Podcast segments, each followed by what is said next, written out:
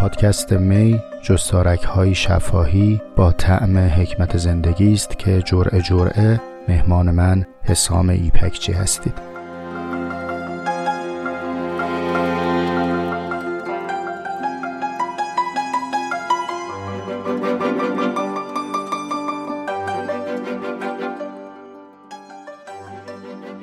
سلام هم پیاله های من، وقتتون به خیر باشه. امیدوارم که تندرست باشید، جانتون سلامت باشه، خردتون پربار. الان که این دقایق رو ضبط میکنم 9 فروردین ماه سال 0 هست و جرعه 5 می رو تقدیمتون میکنم. چند روز قبل با خودم فکر میکردم کسایی که از الان به بعد متولد میشن چند سال دیگه قد و بالا میگیرن، با تعجب به من و شما میگن که واقعا شما متولد 1300 و فلان هستید، چون واسه 1400 ها ما قرن قبلی محسوب میشیم. خلاصه همه قدیمی ها، همه پیرزن پیرمردای آینده، خوش نوش جان کنید جرعه 5 رو که زمان کوتاهه.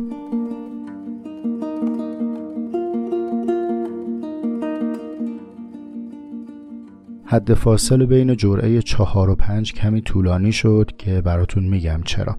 میدونید که این که می داره جرعه خدمت شما تقدیم میشه، علتش این نیست که من همش رو ضبط کرده باشم، رج زده باشم، بعد خورد به شما تحویل بدم. نه، در این حد فاصله که حرف متولد میشه، فکر پخته میشه و منم مثل شما قدم به قدم دارم میاندیشم، فکر میکنم، مطالعه میکنم، مشقام رو میارم خدمت شما که بزرگترام هستید ارائه میدم. حالا گرفتاریم چی بود؟ به کم بضاعتی لفظ خورده بودم. نمیدونم آن چیزی که در ذهن دارم رو با چه کلمه‌ای باید بگم که دقیق باشه.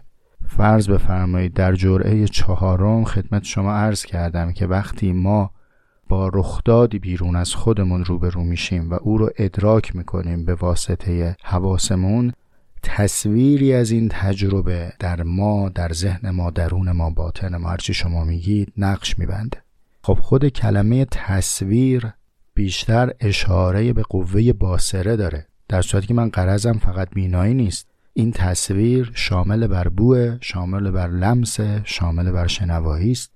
بعد میریم جلوتر میبینید کتاب ترجمه شده به نام جهان همچون اراده و تصور. بعد این تصور اون تصوری نیست که من عرضمه، اینجا تصور ترجمه آیدیاست. خلاصه دستم به دامن پرچینتون، اگر میتونید یاری بکنید در کلمه و خلاقیتی خرج بکنید، به نظرم میاد که باید کلمه تأسیس شود. و حالا هرچه ما در این کلماتی که تاکنون داریم بخوایم دست و پا بزنیم، باز گوشش میگیره به دیوار یه معنی دیگه. یا مثلا این که من عرض کردم که این تجربه حاصل از مواجهه ما با جهان پیرامون، خود این تجربه، خود این تصویر قابل انتقال به غیر نیست. آگاهی قابل انتقال به غیر نیست. شما نمیتونی این آگاهی رو از اندرونت برداری و روی دیگری نصب کنی، چون اساساً قابل تفکیک از تو نیست، آنچنان که غذای هضم شده قابل تفکیک از تو نیست. خب بعد در ادبیات عمومی و جاریمون کلی قرارداد داریم، انتقال تجربه، انتقال دانش. اون دانشی که او داره میگه انتقال داده میشود با این چیزی که من دارم عرض میکنم دو چیزه، یا لااقل 2 رتبه از یک چیزه، دقیقاً با هم منطبق نیست، ولی از سر بی‌لفظی گرفتاریم و داریم اینطور صحبت میکنیم. القصه این که تصمیم گرفتم همین معضل رو، همین گرفتاری رو خدمت شما درد و دل کنم، از همینجا مثال بسازم برای ادامه عرضم به قراری که خواهید شنید.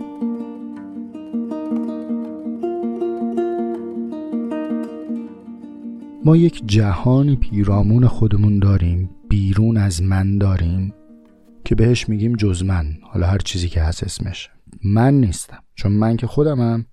از من به بعد یک جهانی است که بهش میگم جز من. حالا اینکه من از کجا تمام میشم که جهان شروع میشه رو باید بهش فکر کرد. اما چه دسترسی دارم من به جهان بیرون؟ از کجا بشناسمش؟ با یه ابزاری او رو درک میکنم که بهش میگم حواس، تجربهش میکنم. این ذهن من، این عقل من که این ابزار رو در اختیار گرفته، یه تنظیمات کارخانه‌ای هم داره، به صورت پیشفرض، پیشینی است. خب با این تنظیمات کارخانه‌ای به علاوه تجربیاتی که بهش اضافه میشه، فرایندی طی میشه که اینجا الان موضوع صحبت من نیست، و شناخت حاصل میشه. خب اما من در این شناختم همواره مقیدم به زمان و مکان. یعنی من نمیتونم همه این جهان رو در آغوش بگیرم. من نمیتونم همش رو لمس کنم. من نمیتونم همش رو بو کنم. من نمیتونم همش رو ببینم. به فرضی که بتونم همش رو هم ببینم و ببویم و لمس کنم، این نمیتونه مدید باشه. یعنی حتی اگر احاطه بر مکانم پیدا بکنم، احاطه بر زمان ندارم. چون اگر که من در همه جا و در همه وقت بودم، میتونستم همه تجربیات رو داشته باشم. اما من فقط به قدر خودم هستم و در زمان خودم هستم. الان که دارم پای میکروفون حرف میزنم، معنیش اینه که تو حیات خونمونم نیستم. الان که دستمو میذارم رو میز، معناش اینه که انبوهی از دیگر جاها قابل لمس نیست برام. چاره چیه؟ تونستم خدمت شما برسونم سوال رو؟ چکیدش این شد من برای شناخت به جهان بیرون از خودم باید اون رو تجربه کنم و بیارم تو دیگ عقلم این تجربه رو بپزم. اما منی که نمیتونم همه زمانها و همه مکانها رو تجربه کنم، چطور میتونم به تصویری بزرگتر از یک من از این جهان برسم؟ چه کنیم آبجی جان؟ چه کنیم داداش جان؟ چیست یاران طریقت بعد از این تدبیر ما؟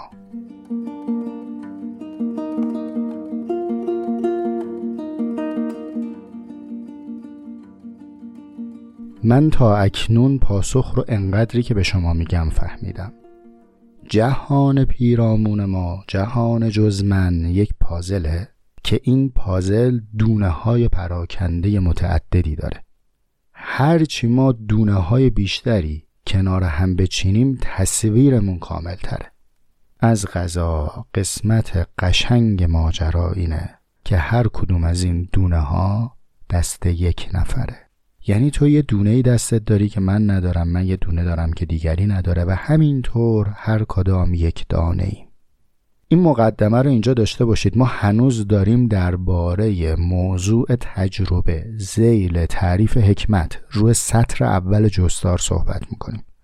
با همین فرمون میریم جلوتر و من نقد عرض میکنم به اندیشه جناب شوپنهاور. فعلا جنبندی این که ما برای دیدن تصویر بزرگتری از جهان محتاج همیم. من الان عرضم این نیست که این خلقت هدفمنده یا هدفمندیست، تصادفی بوده یا نبوده، این قسم نیست. اگر هم تصادفی بوده، تصادف خوشیه. چرا؟ دستگاه تکثیر نبوده که میلیاردها آدم یک شکل خلق کنن، بلکه میلیاردها آدم خلق شده که هر کدام بتوانند تکه‌ای از این تصویر رو تجربه کنند. تصویر بزرگتر از آن کسی است که دسترسی بیشتری داشته باشه به تجربه دیگران. خب تعارض نداشت با مقدمه صحبت و با جرعه چهارم. تو که گفتی که این تصویر در ذهن ما قابل انتقال به غیر نیست، الان داری میگی برای اینکه به تصویر بزرگتری برسیم از جهان پیرامون، باید با خبر باشیم از تجربیات دیگران. این دوتا رو با هم چطور جمع میکنی؟ به دادم برسید، چی جواب بدم؟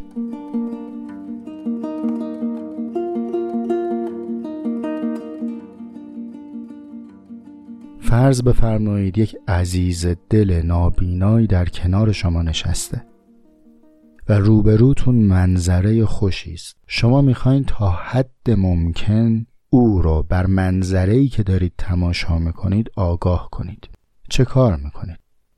آیا جز اینه که سعی میکنید با حوصله و دقیق ترین شیوهی که میدانید منظره در دیدرستون رو برای او توصیف کنید و تا حد ممکن او رو در تجربه کردن این فضا شریک کنید؟ یعنی شما تصویر ذهنیتون رو به او منتقل نمی کنید. اینجوری نیست که یه سند فایل بکنید مثل دستگاه کامپیوتر، تصویر بره بنشینه رو ذهن مخاطب. انقدر صحبت میکنید، از رود میگید، از سبزه میگید، از درخت میگید، کوه میگید، ابر میگید، انقدر میگید تا بتونید به حد بضاعتتون به او فرصت تصویر سازی بدید.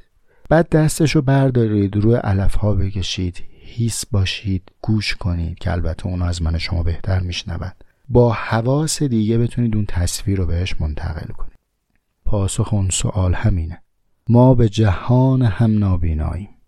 در نزدیکترین رابطه عاطفی، اصلاً در نزدیکترین رابطه عاطفی به علاوه جسمی، اونجا که عاشقی و معشوقی در اوج هماغوشی هستند، از پشت چشم بسته هم بیخبرند.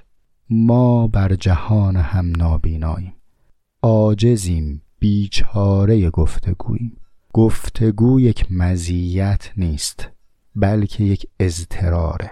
هیچ راهی جز گفتن و شنیدن و آگاهی به آداب گفتن و شنیدن پیش روی ما نیست.